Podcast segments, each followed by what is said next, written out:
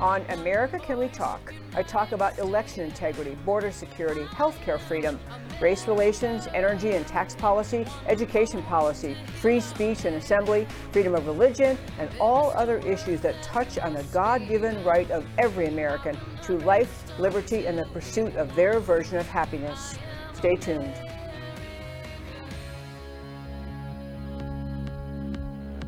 You preach your tolerance, but lecture me. Is there no end to your own hypocrisy? Your God is power, you have no shame. Your only interest is political gain. You hide your eyes and refuse to listen. You play your game. Coming up next, America Can We Talk with your host, Debbie Georgatos. I've got And hello and welcome to America Can We Talk. I'm Debbie Georgatos. We're very honored today and to have on our very special Thursday shows uh, a woman who's making, actually who has a viral video from a few years ago, but also is making the rounds in America, talking about one of the most important issues facing America and, and the issues that is hard for many people in America to talk about because people aren't sure it's true, and that is the growing communism within America. And we're going to talk about what she's observed, but I want to first introduce her. She's the author of this book. It's called Mao's America, A Survivor's Warning. It looks like this. It's a great cover, and I ordered mine on Amazon. You can get it all over the place, but Amazon has them.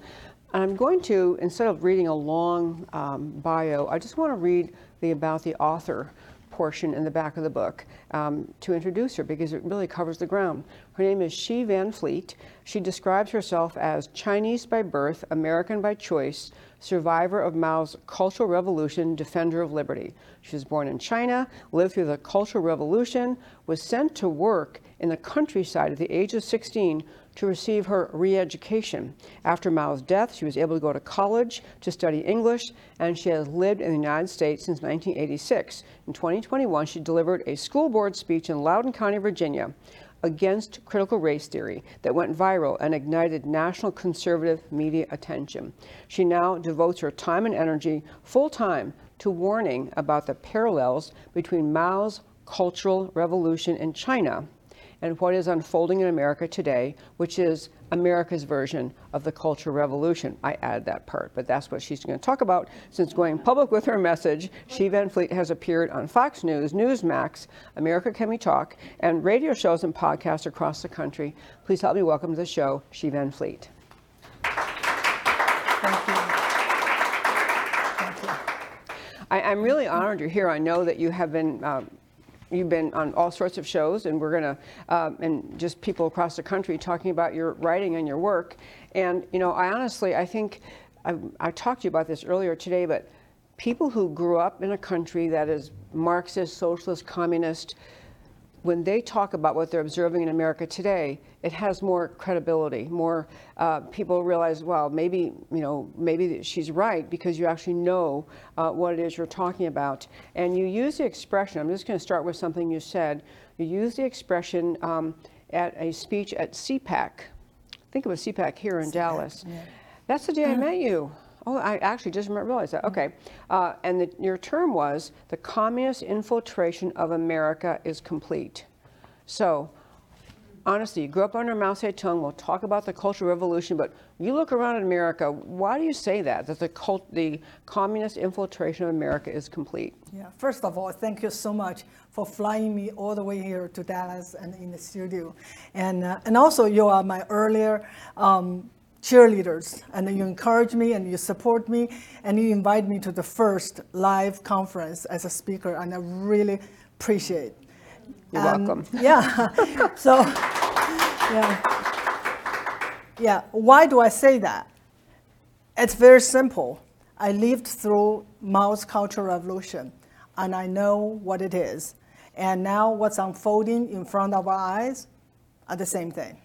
And we can talk in detail but that's how i see it i see it without the slightest doubt because i lived through it Okay, you certainly did. And I'll tell you the one thing I mentioned in reading your intro from the book, and I do have that clip. Uh, which was your famous presentation at the in Loudoun County at a school board, where you were trying to talk to them about the dangers you saw uh, from critical race theory being taught in the schools. It's just a minute long, which I realize they told you last minute you can't have two minutes, you only have one. You're trying to, but let's quick play that clip, and that'll be a good springboard. Do we have that clip ready? We do, Mr. Emilio. Okay, go ahead. I've been very alarmed about what's going on in our school. You are now teaching, training our children to be social justice warriors and to loathe our country and our history. Uh, growing up in Mao's China, all this seemed very familiar. The uh, communist regime used the same critical theory to divide people. The only difference is they use class instead of race. This is indeed the American version of the Chinese communist, the Chinese Cultural Revolution. The critical race theory has its roots in cultural Marxism. It should have no place in our schools. Okay, amen to that. Well, as you know, that went viral, and I had the page. See, I have too many stickies. I had the page marked because I want to talk about this was at a time uh, when critical race theory was just coming on the horizon, people understanding uh, what was being taught in the public schools. And it was justified or explained by the idea that we're just trying to promote racial understanding. Mm-hmm. So, what's the difference between promoting racial understanding and what critical race theory was all about? How yeah, do you see that? I lived through the Mao's Cultural Revolution, and it's all about division. Instead of divide the Chinese people by race, because that won't work, right? We're all Chinese. They divided us by class. They divide the entire Chinese population into two classes black class and the red class. You can kind of figure out what it means. Red class are the uh, allies of the revolution, and the black class are the ones that are sta- uh, enemy of the state. Why? They are the enemy of the state. They have a sin, that is wealth. They were the ones that had uh, land or property, so they are considered the enemy of the state. And it's the identity politics in Mao's China. And so that would not work very well in America because we have a large middle class. And, uh, but Bernie Sanders still doing it. He still say 1% versus 99%. But it's not as potent as race. That's why they use race to divide people. And they basically do the, uh, uh, uh did, did the same thing that Mao did, divided American into two classes, white and non-white. White are the uh, oppressors. Non-white are the pre- uh, oppressed, the victim. So uh, why do that? To set them, them up against each other. That's the purpose, to divide, and in order to conquer and control us. Uh, I, I, completely agree um, with that. But, you know, it's an interesting thing. We talked about this earlier today, too, how, you know, in in communist China, at least they're admitting they're communists. I mean, they, mm-hmm. obviously the government's saying that's who we are. Mao Zedong came along. He's saying what he's going to do. He's purifying the Cultural Revolution, the Communist Revolution. But in America, it's harder for people to see because the, the left in America doesn't run. I mean, a few of them say they're socialists. Bernie Sanders at least admits he's socialist. Mm-hmm. But most of the left, they don't say they're socialists or Marxists or communists. And they are, they are very successful, I think, in convincing people that you know they're just trying to uplift society, create understanding. And so, I, first, I commend you so much for your bravery in going to that uh, speech. But also, you know, I and I think it is penetrating. But what I feel concerned about is the people in our country. I mean, it's one thing if you are the communists and you know you're using us to divide people, but haven't they been successful in convincing a large swath of people who are non-white that their status really is a victim. I mean, they're kind of winning that argument in some segments of society, right? Mm-hmm. Yeah.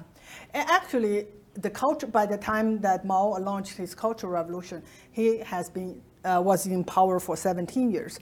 But he used the same ideology to convince a large amount of, uh, a, a number of um, Chinese people that, uh, that's before he took power, to follow him because uh, he was fighting for their rights, for their equality or equity, and say, follow me, and I will get free land for you.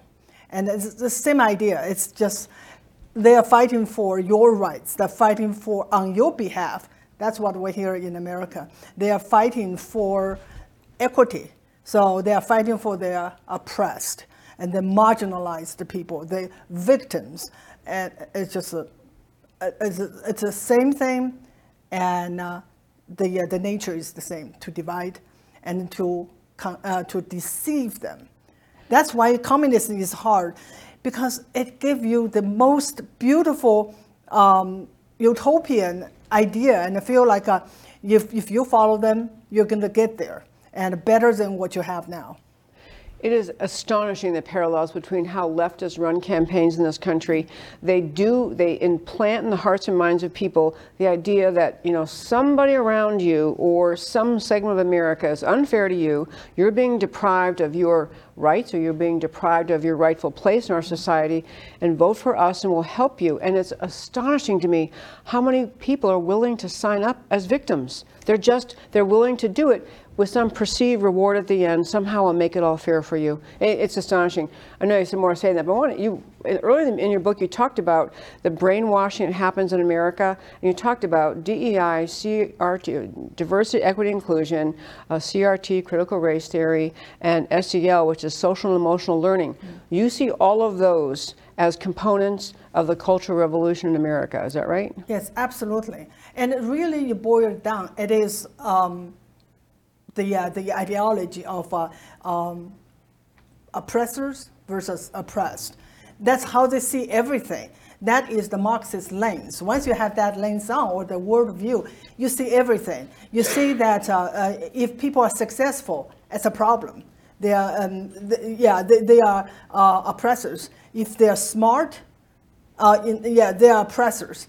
That's how they see everything. So I tell people now, okay, they're going after um, the white, and then they're going after the Asians. Why? Because we're supposed to, when I got here, I said, okay, now I was considered uh, minority, I was considered the oppressed.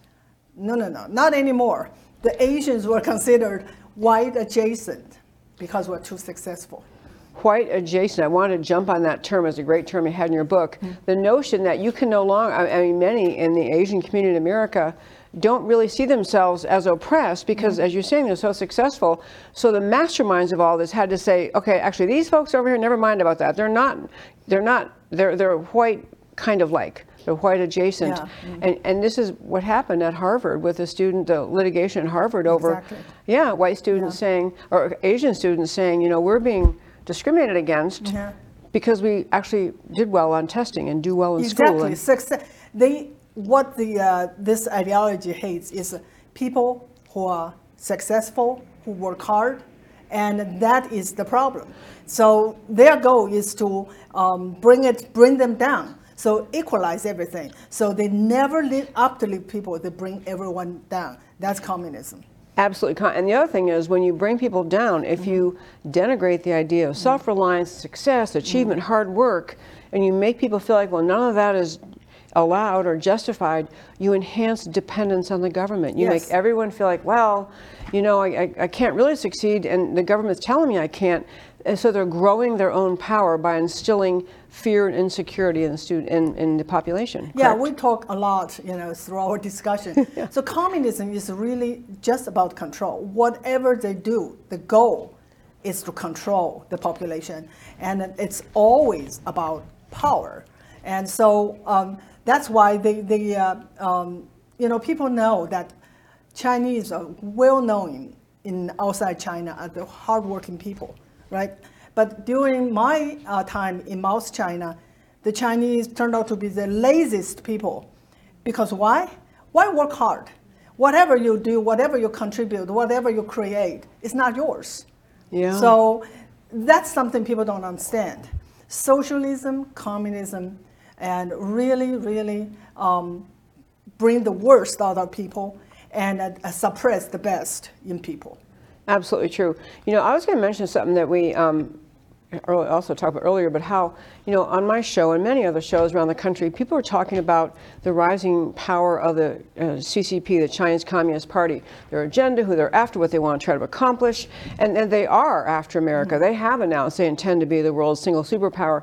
But you're making a point, a big distinction, and I want to let you talk about that here, that yes, it is true what the CCP does today. They would like to take down America. They would like to control America But that's not the source of our, that's not the only source of our problem in America. We have communists here, the communist ideology that is not, that it is uh, unto itself bringing Yeah. forth this. I'd love to have you talk about that a little bit. Yes. It's not just CCP. I think this is the misconception. And not a lot of Americans uh, ask me this question: How did CCP brought all this chaos or this wokeness in America? And this is something that's important to understand. Wokeism, or the American version of the Cultural uh, Revolution, is homegrown. It has been here for decades, and uh, this is uh, something a lot of people uh, are not aware. Um, the uh, first uh, Marxist revolution took place in Russia. That was 1917. Two years later, CPUSA, Communist Party USA, was founded. Four years later, 1921, Communist, uh, Chinese Communist Party was founded. So you had a head start. You started here earlier, and those people never stopped working. They always, always push communism in America. And so jump uh, forward to 1930s. We have a group of uh, Marxists, and they came here. Uh, they came from uh, Germany to escape the Nazi persecution. They are devoted cultural Marxists. They are called the Frankfurt Yeah. School. And uh, where did they uh, uh, settle? They settled in the heart of American civilization, New York City, Columbia University. Since then, they have never stopped pushing that.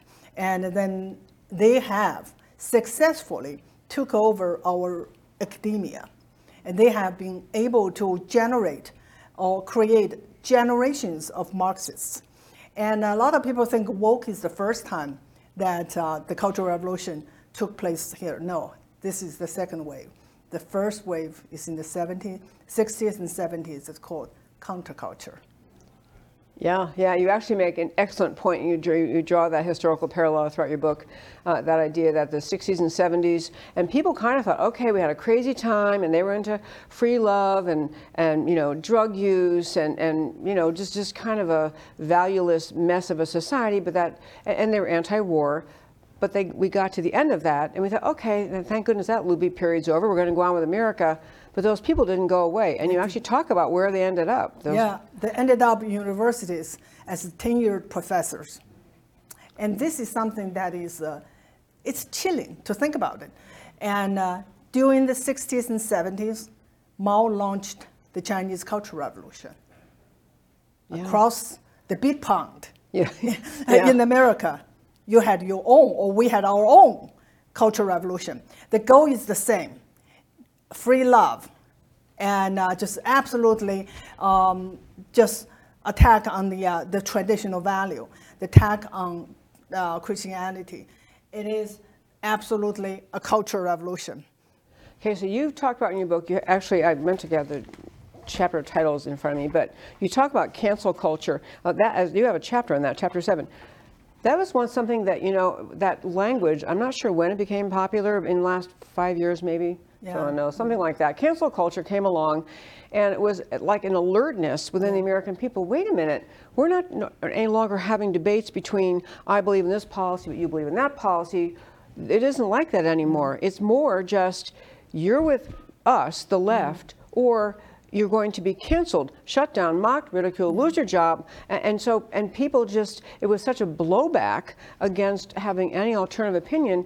And it, I, I, again, it tied back, you tie it back to this communist ideology growing in America. I'd love to have you talk about that. Yeah, too. this when I see cancel culture, I said, okay, now they have a name. We had also had a name in China. It's called uh, abolish the four olds. Yeah. Old culture, old idea, old custom, and old habits. And it's very specific. Well, what can that be? That's the Chinese civilization that has to be destroyed. Why? Because if you want to put your ideology, which is Maoism, as the ideology of the land, you have to get rid of all the past, all the history, erase everything. So that is uh, the Mao's cancel culture. So he had the Red Guards um, going after statues. Now it's very familiar to American, um, yeah, uh, statues has to come down because that stands for the past. The bad, and then the uh, the backward, you know, backwardness that has to get rid of, and then they change names, names of streets. That was uh, was not revolutionary enough. It's not politically correct. Change uh, institution names, change food brand names, restaurant, everything. They examine everything using this lens called critical theory. Critical theory really means you challenge everything, you question everything. Your goal is to destroy everything, to replace it with something new. And in China, it's very clear Maoism, the most radical version of Marxism. And how about here? They're trying to destroy everything, burn it down, and build back, not better, but build back communistic. Absolutely true. You know, the parallels, I mean, they're, kind of, they make you alarmed the more you read in your book about the parallels to American society and, and what happened in communist China. And this critical, I remember when critical race theory came along, someone was saying, well, it's just critical theory. Mm-hmm. Is, and you elaborated well a moment ago earlier about this idea. It's just critical of everything that is a norm, everything, everything that is yeah. real about America. Yeah. So you, you, you, it applies to this adjustment of race, mm-hmm. uh, I mean, of, of, um, of and gender. Mm-hmm. The idea that you're going to, you know, we don't any longer believe we have two genders, we have, or yeah. two sexes, we have whatever the number is now. I mean, it is destroying your belief in the very foundation of everything about America. Everything about, even not about, everything that's been considered normal for humanity in the past few thousand years. A man is a man, a woman is a woman. You challenge that and you question that. So it's the uh, foundation of any society and the question. So critical theory is basically you just destroy all the past. And here's my, I'm going to probably make this point a bunch of times, but I feel like in our country, there are the, the ideological leaders behind it. You know, you were talking about beginning back in America in the 1920s, the communist, you know, long march through the institutions and mm-hmm. various organizations in the country that spread communist ideology. So there are the bad actors, or in my, they are bad actors and they mean to do harm. But you have millions of Americans duped by it, not seeing what it is. They think they're, well, this is the new way we do things now. Who knew? I mean, you see more acceptance of, you know, the endless number of genders they create, and you think, well, maybe I didn't understand, maybe I'm ignorant. I mean, it has been a, um, it's, it's startling and alarming that you don't see enough people um, you do see some people drawn into it. So, you know, and what I want to commend about your book is the only way to attack that is to expose it to have people yeah, see, yeah. oh, I, I, got duped by this. Yeah. I, I, got, this yeah. the very uh, term, progressive, is de- uh, deceptive. It's not progressive, it's regressive. Yes. And, but they use all those beautiful terms. And so it, you, you, they challenge all the norms. So did uh, Mao during the Cultural Revolution. Here we have uh, endless gender, right? You can have like a 300 or more endless genders. And in China, China become genderless. We're taught there's uh, no difference between men and women. Women can do anything men can do and can do it even better. So, and so we're encouraged to think like men, act like men, look like men, and be men. So we become genderless. It's the same thing, it's just different variation. That is so interesting too. Uh, we have so many things I want to hit. This is a, a, problem when you write a really good book. There's too many things to talk about. I do want you to share the idea, though. You wrote about the, a struggle session mm-hmm. and um, what that was under Mao. What's a struggle session, and then the parallel things happening today. But what was struggle session? Struggle session. The, yeah. That's unfortunately that become a term known to more and more Americans because it's taking place here. Yeah. Struggle session in the earlier uh, time after the uh, uh, CCP took over China is the struggle of the rich by the poor. So it's a, like a public trial, and so the guilty one will stand on the stage or so, and then the rest will denounce it, uh, denounce the, the person, and uh, and many of them end up in, uh, in violence. Some of the landlord were just killed right on the spot. Yep. So at least you can see that's the pattern. So someone is guilty, and then they need to be denounced. Not just denounced, but denounced publicly. It's a humiliation. Humiliating, yeah. Yeah. So the, during the Cultural Revolution, the, uh, the person being denounced has changed. It's no longer the people that with uh, land, it's people with power. They were the one taken down by the Red Guards because Mao considered them enemies. So denunciation, same thing. But it's more than that because the struggle session is something that is really the essence of communism.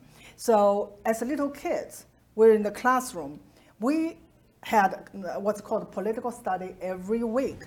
We have to go o- uh, through a milder version of struggle session, and it's called criticism and self-criticism. So the, the formula is that we'll read, uh, we would read a piece of uh, instruction from Mao, and then you go and say, criticize yourself. You say, according to that instruction, I did not do well in this aspect and that has, I should do better. And then you go and criticize your classmate. I saw you saying this that day, doing this the other day.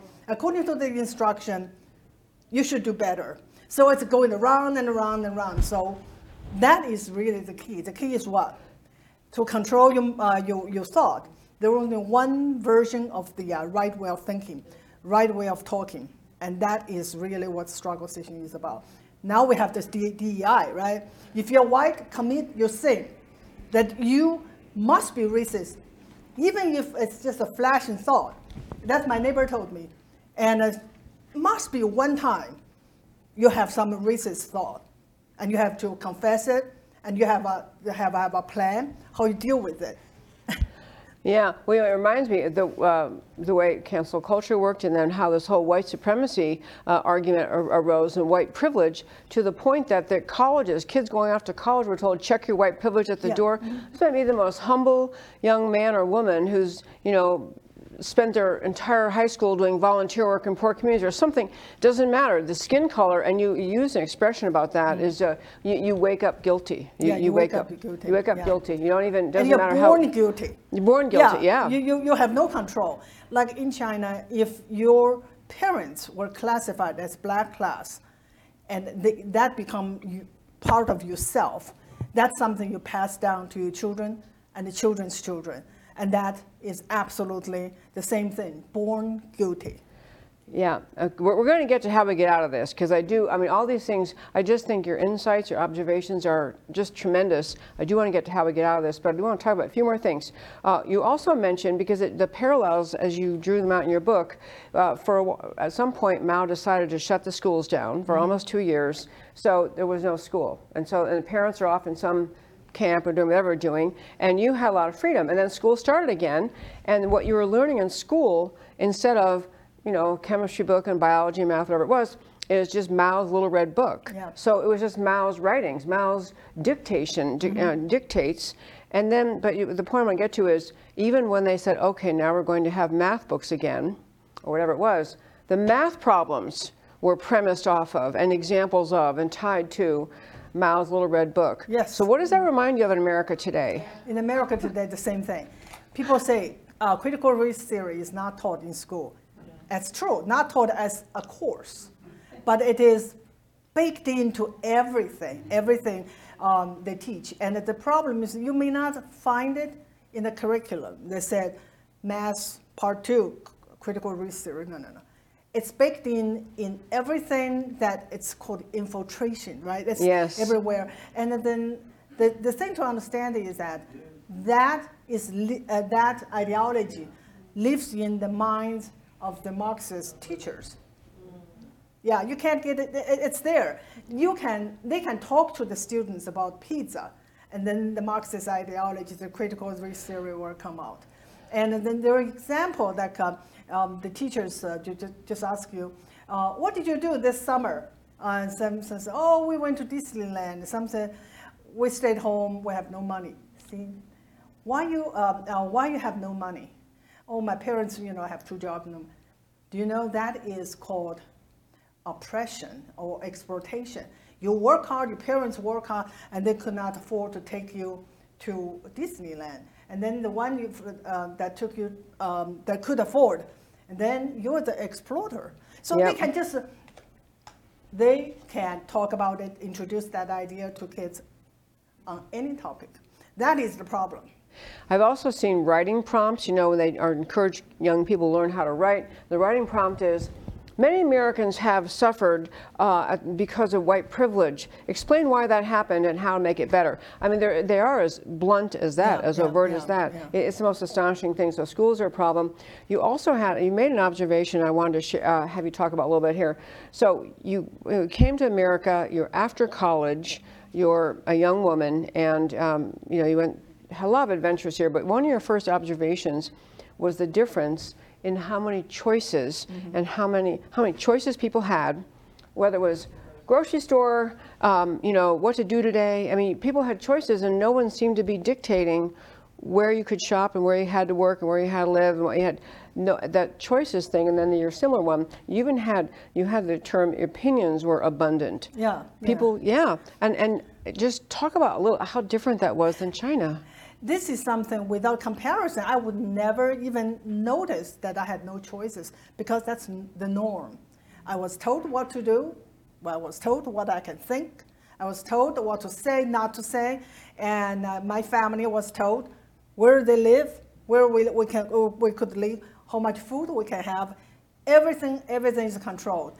And when I finally get to go to college and graduate from college, I was given a job because there's no such thing as a choose a career. So, and I was just like, I never thought much about it. That's just the way it was. And so when I came here and went to college, I had to choose how many, co- what courses I have to take. I was like, you know, just bewildered. I was always told, these are the courses you take. This is what you do. It's, Yep. Everything is, um, is controlled by the party. And then go to grocery store, that was wild, you know, like a, so many brand. And I, I, this is kind of funny. So I went to uh, uh, Sears in, uh, in my little town that, that I went to in Bowling Green, Kentucky. So I want to buy a pair of stocking. So I just bought it, you know. And because in China it's one size, so I just bought it. I have no idea. There's so many. When I got home, it was so little. And then I was reading. It's small. And I, I, of course, I had no concept. But Yeah. it's just like a, the choice.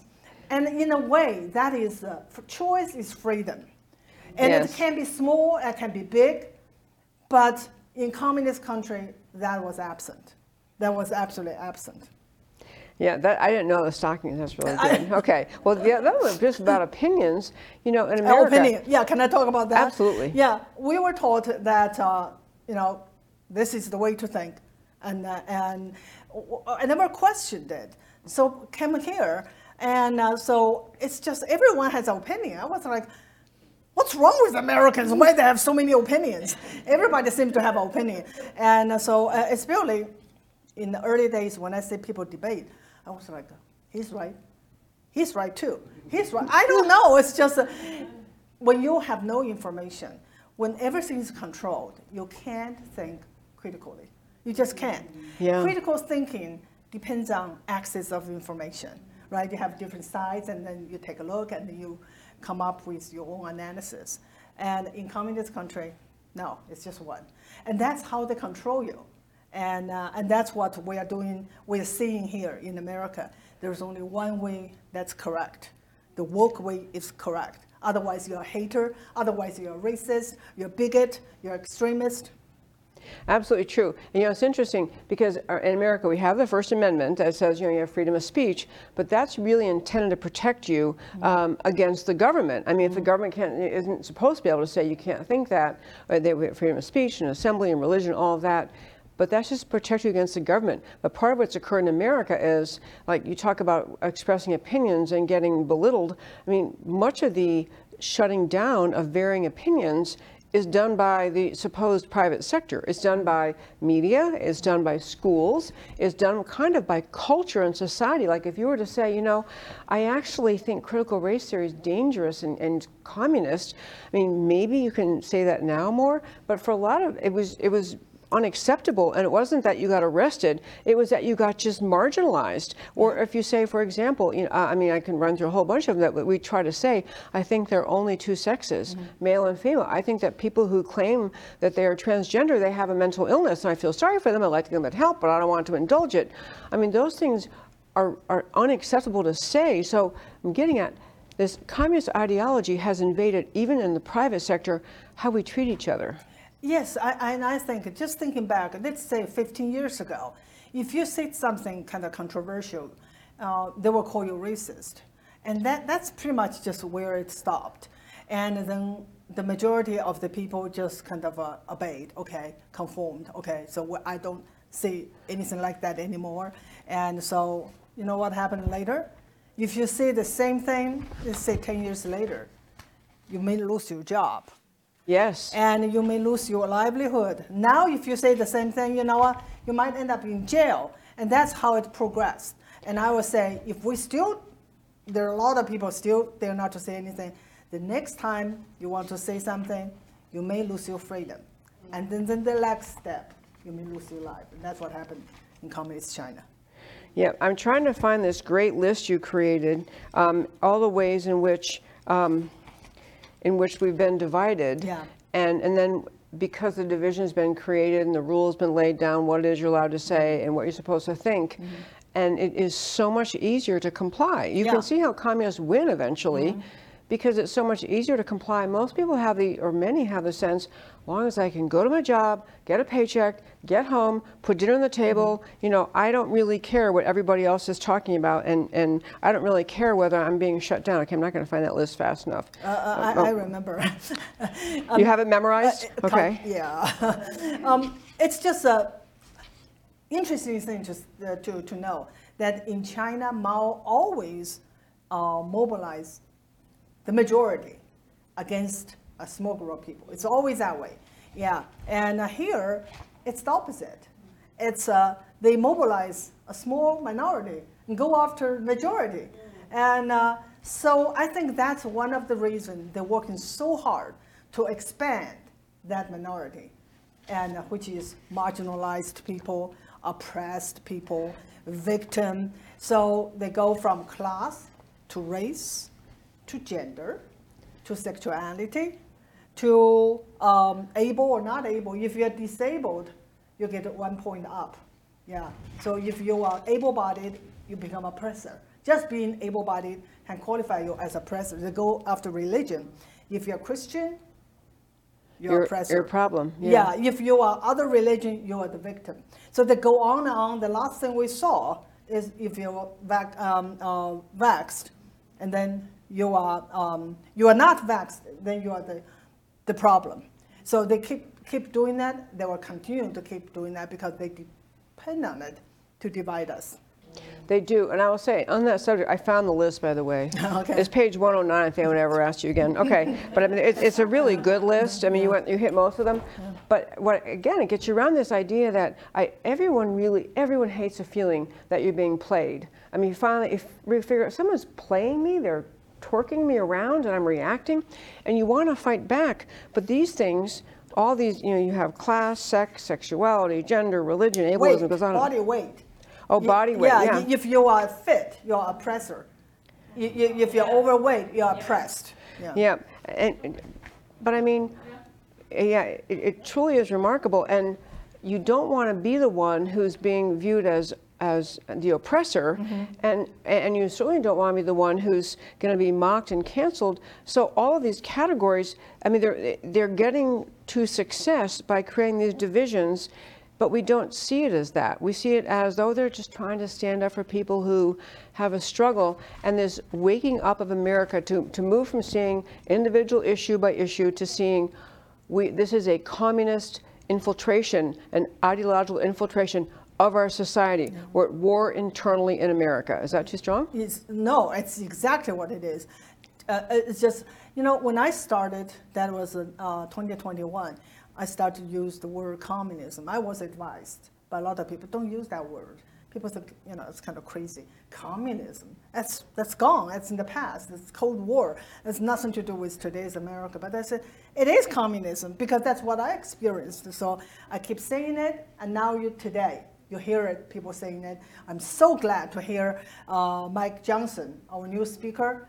He used the word Marxist, Marxism and uh, communism in his speech and also in his interviews.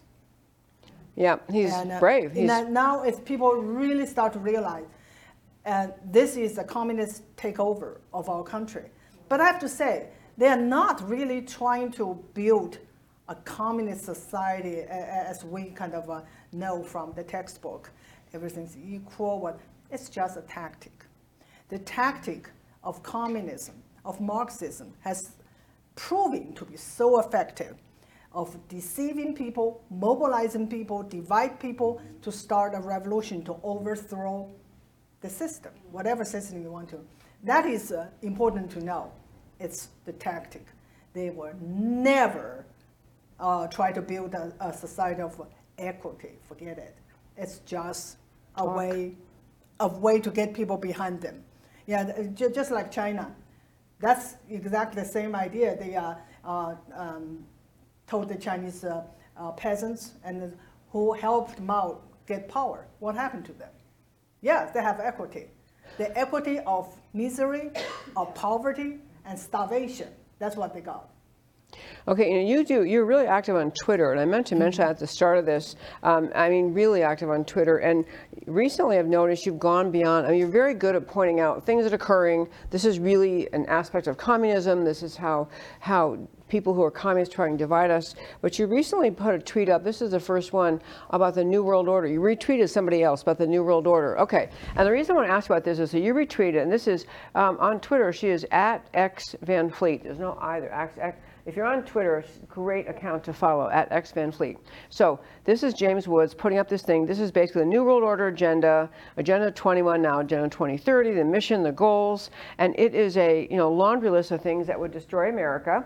And if it's hard to see from where you are, it has one world government. I'm not going to read them all, but cashless currency, disaster, mm-hmm. you know, world central bank, no thank you, one world military, end of national sovereignty, all of that. So you're retreating this now. Yeah. So are you beginning in your talks to talk about the New World Order agenda Yeah. as part of it? Go- Yeah. Yes, talk about- absolutely.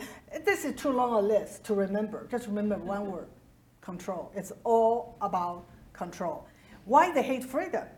If you have freedom, they don't have control, right? That's why they want to take away our freedom. So you can try to remember. I don't remember all the points, but control is the goal.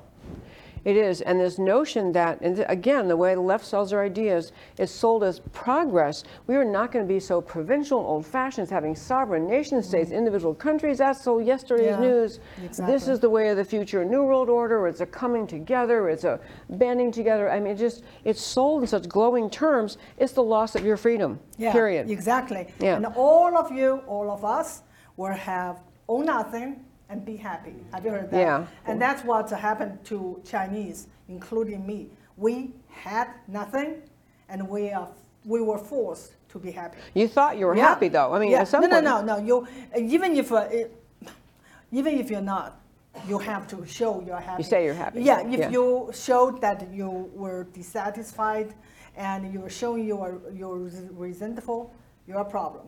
You are the resistance. You'll be taken care of. Okay, the next tweet, I love you retweeted because it has a great point to it. This is the second one with the mob. This is when um, I think Ivanka was going in to testify in the trial against Trump. And someone put a video up, which we're not going to play, but the gist is, you know, and every other, I mean, just how it happens so often we lose sight of it or we don't really react to it. So Ivanka Trump is going to testify in her dad's trial. And there's an instant mob surrounding her, screaming, yelling, and who knows what they were saying. But, you know, this Simon, I don't know how I say that last name, Adaba, but he, he said, Are these people hired? The people are yelling fraud family at Ivanka Trump as she enters the courthouse. Do they just say, okay, now that Trump is testifying today, we're all going to show up? And you actually tweeted, you, uh, She Fleet, just like the CCP, the left seldom goes after just their political enemies. They're also the enemies' families, associates, supporters, and sympathizers. And this is in Mao's China, the purge of one person. So the left hates Trump, we know this. So they show a mob shows up to mock and, and yell at Ivanka Trump.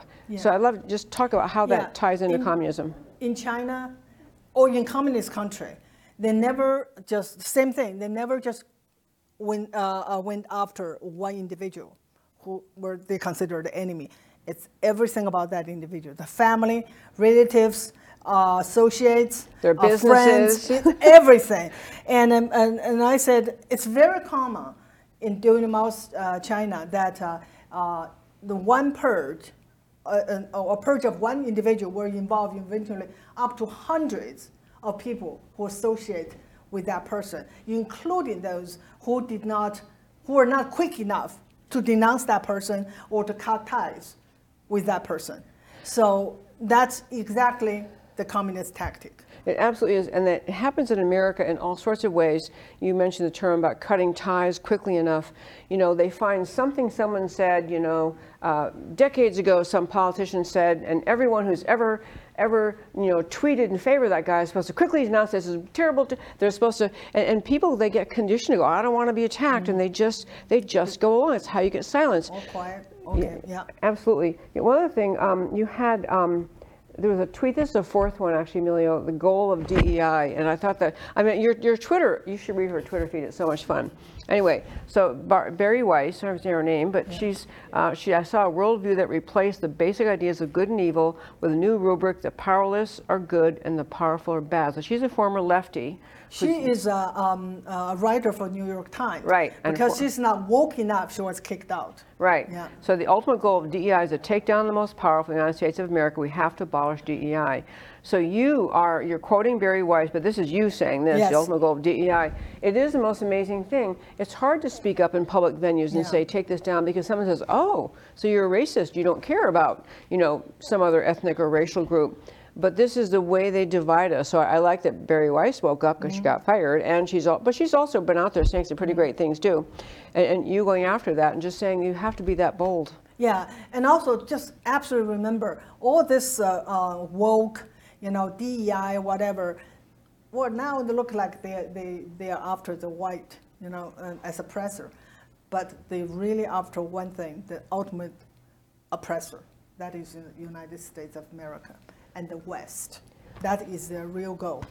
Is take down the West. Yeah. Yeah. You wrote in your book too about attacks on Christianity, attacks on the family.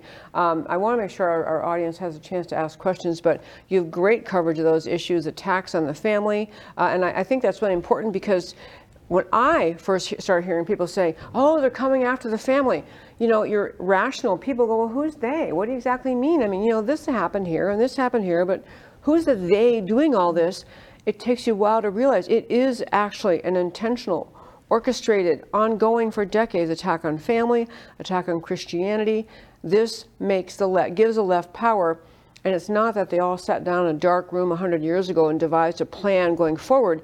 It's the mentality, the, the- Yeah. the ideology. And it's not uh, what we said, it's what they said. It's in the uh, uh, Communist Manifesto. And they clearly said that three goals of communism abo- um, abolition of uh, private property, abolition of religion, and abolition of family.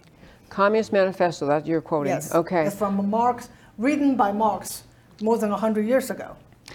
And you know, it's really interesting because this, especially this transgender movement, mm-hmm. that has torn apart families and churches mm-hmm. and schools and communities mm-hmm. because, you know, it's being painted as, well, this is something they are and they're suffering. And it's like getting after kids who are left handed or something, mm-hmm. you know, if you're critical, it, it gets you to where you just feel like, I mean, I think many parents, especially if they're concerned about losing custody of a child, they go, okay, I'll go along with this.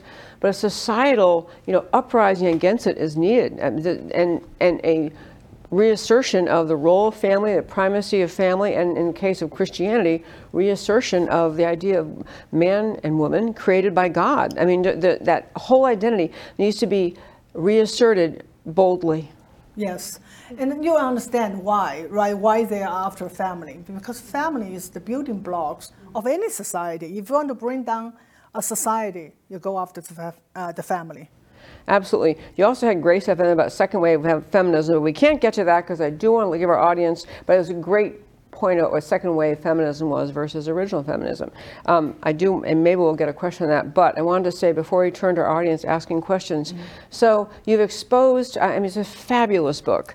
Exposed so much. So what is it, Americans who read this? What are they supposed to do? I know. After all that, what do we do? Yeah. And actually, every day I get that question from uh, uh, from Twitter follower. What do we do? Yeah, I, I, I don't have already, you know, uh, a prescription, and, and, but we do um, have to do a few things. The first is to understand, and that's what my book is about. You can't fight anything that you don't understand, right? You have to understand what you're fighting for, and this give people an understanding what we are dealing with is not some lefty going crazy. Oh, they'll probably come to the senses. No. What we're dealing with is a full blown Marxist revolution. Right So- here in America, right now. Right here, right in front of us. And so you understand, and then you, you, you, you share, you expose it. Everyone has a circle of influence, and you share with uh, people you know and help them to understand. And, uh, and then we resist. And the easiest way to resist, the easiest step is don't go along with the lies. Yeah. Even if you're just being quiet, you are not repeating the lies. That is the easiest way. And of course, we need more than that, but at least, hopefully, most people can do that. Because a lot of people are lying so that they show that they are on the right side of the, uh, uh, of the history. And, and then we have to get organized we absolutely had to get involved and get organized and join the uh, local organization and participate in local, local, local, local politics. Get the right people in school board, support the right candidates. That's how we take back this country. Yeah, a lot of people in this audience are all part of that. Um, you know, okay, so we have uh, the opportunity to ask questions. Asking. One more point that you said, you know, to the point about speaking up, um, is that if you, you often what the leftist uh, Marxist takedown tries to do is convince you that you're alone. You're the only one who's thinking differently here. But when you speak up, other people here and go, hey, wait, I, I'm with her. I'm with. They, they want someone to voice it first, and all of you guys are ladies and gentlemen, you're all very wise, very smart, and you're speaking up. It might just might embolden the next person because I do believe what you did at that Loudoun County School Board and other parents speaking up, people in this room, it is contagious. Courage is, gets contagious, is, and yeah. people understand it more, and then I think, wow, not only are we not alone, we might be the majority, which I think we really are. The sane Americans are the we are, majority. yeah. yeah, but that, that speaking up to start with is huge. Okay, we do have questions. Here we go. Thank you. Is this on? Oh, thank you so much. I'm Janet. Um, yes, I first saw you at the at your pre, at the press conference for the Loudoun County, and you inspired me to go and speak to school boards. and so I, I thank you so much for your um, the power that you have. However, um, I, I like to talk and help people understand what's really going on. But when the veil is down, you know, when they are just totally in unbelief, I mean, what other, is there any other uh, ways that I can help motivate people? because it's so difficult. it's I can't change anyone. It's I know very that. difficult. I'm telling you, it happened within my family. Yes, it's just that too. difficult. Yeah, it's that difficult. Okay, so I and I do uh, know that I have something special. That is, I have the lived experience using their term, and so I know that my voice become more and more matter because people say, listen to her. She know what she's talking about because she lives through it. Because of that, I know that I, I need to do more, and I'm doing more, everything I can to wake up people. It is difficult. I totally, totally with you. There. Well, thank you as, as well. Um, you know, China cannot understand how a little tiny country like Israel has become one of the largest uh, economies in the world. Little tiny country. I have been in Israel, and when I go to buy gifts to bring home, they're made in China. items are made in China. And there was a good relationship. However, I think China can't understand how a little tiny country, which started off as a socialist country uh, in terms of uh, the kibbutzim, which was a socialist way of developing this, the state of Israel after 1948, how be- it became a capitalist country. And now, with the rise of anti Semitism, which is rampant, and how they're making the victims are the Palestinians instead of the Israelis that were mutilated, how would you address this? Thank you. Yeah, thi- this is uh, a a issue I've been talking in, in the recent uh, days. And, uh, and- some people just find that uh, kind of strange. Uh, the same people, the, the uh, pro transgender people, they cry, they cry, you know, injustice when someone misgendered them, right? It's, it's violence. This is not acceptable. And yet, turn around, they support the atrocity by terrorism. But it's not surprising when you when you understand what is the uh, operating system the uh, they work on oppressor and oppressed. So it's the education system have produced a generation of uh, uh, young people that can think because they do not need to think. They only need to have a trigger word. Bad guy good guy that's it. Okay right now israel is the bad guy. So then off to the ground and off to the street and demonstrate against that is the problem no thinking involved and, uh, and I also, I, I think this is a, um, a good, good example to show people that woke is absolutely a monster. It will eat its own. I'm sure among the protesters for BLM, for transgender ideology, there are a lot of Jewish young people. They were the progressives. And now all of a sudden, they found they become the oppressors. And that is how the, uh, the uh, woke works. So this, I hope people really pay attention and understand. Yeah. Hello, thank you. Is it on? Thank you so much. Um, very interesting. So first, I'd like to invite you to my house for Thanksgiving because I need you to talk to my family. We're all coming over. yes, Yeah, you we're can all all come to my over. house, and we can have her. Seriously though, I mean, I have family members as well, and and and this is my frustration. You run into people who are. It's the convenience thing. I'm talking going back to compliance, right? Do not comply, which. Mm-hmm.